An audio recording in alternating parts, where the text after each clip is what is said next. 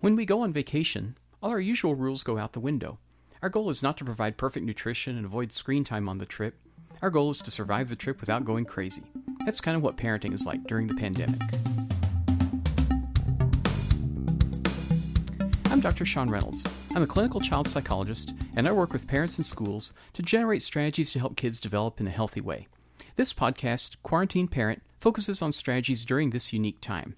This is not therapy, it's general strategies that parents can use to make it through this tough time, in short 5 or 10 minute segments that busy parents can listen to to find ideas they can put into practice to help them and their kids. With the pandemic going on, we're in a situation that we've never really seen before. Parents are put into the role of being teacher, as well as loving parent, emotional caregiver, as well as chef, and also occasional nurse, mediator, and counselor. About the only break we're getting in the pandemic is our chauffeur work has decreased.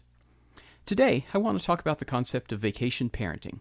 You may have forgotten about this because this is what we used to do in the before times, before we knew what COVID 19 was.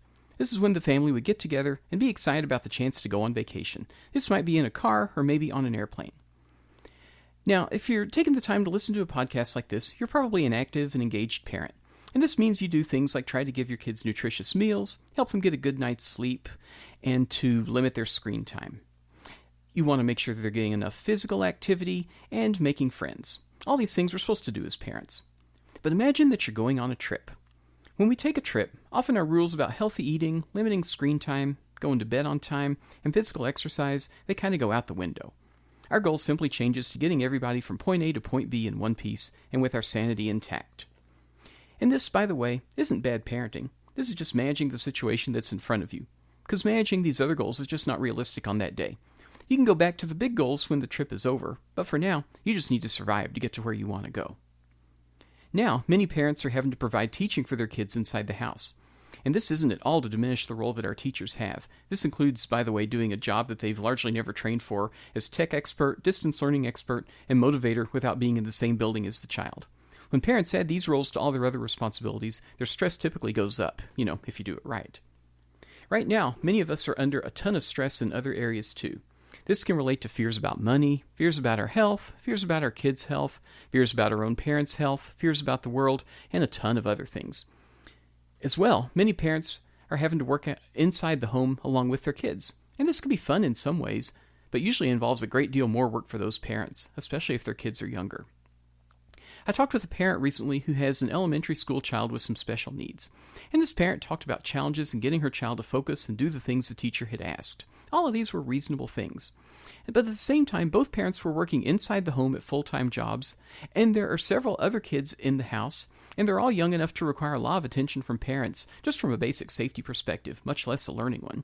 So it was hard for me to really generate a lot of solutions around the academics that she was worried about. But I realized something in talking with her. The goal here isn't to provide perfect school instruction as well as the teacher would. Because, by the way, you're not a teacher, so there's no reason to think you would do this as well as a teacher with years and years of experience would. If you had this kind of experience, maybe you would, but you probably don't. So, your expectation needs to match that. We need to make sure that we're showing ourselves some grace in what we're doing with our kids, because this time is just really hard. None of us were expecting it. So, the goal now really is more like when we go on vacation. It's not our usual situation, so we do the best we can with what we've got. We're doing vacation parenting. And this isn't to say that academic work isn't important. Of course it is. But maintaining a good relationship with our kids is important too. Keeping our own sanity is important too. So, my goal for you today is just to feel okay about your parenting when it isn't perfect. This race is a marathon and not a sprint. Right now, we're just going up a steep uphill, and it's okay to not go as fast as you would normally go. I hope this can help you navigate this week in a positive way with your kids and help you feel good about doing the best you can.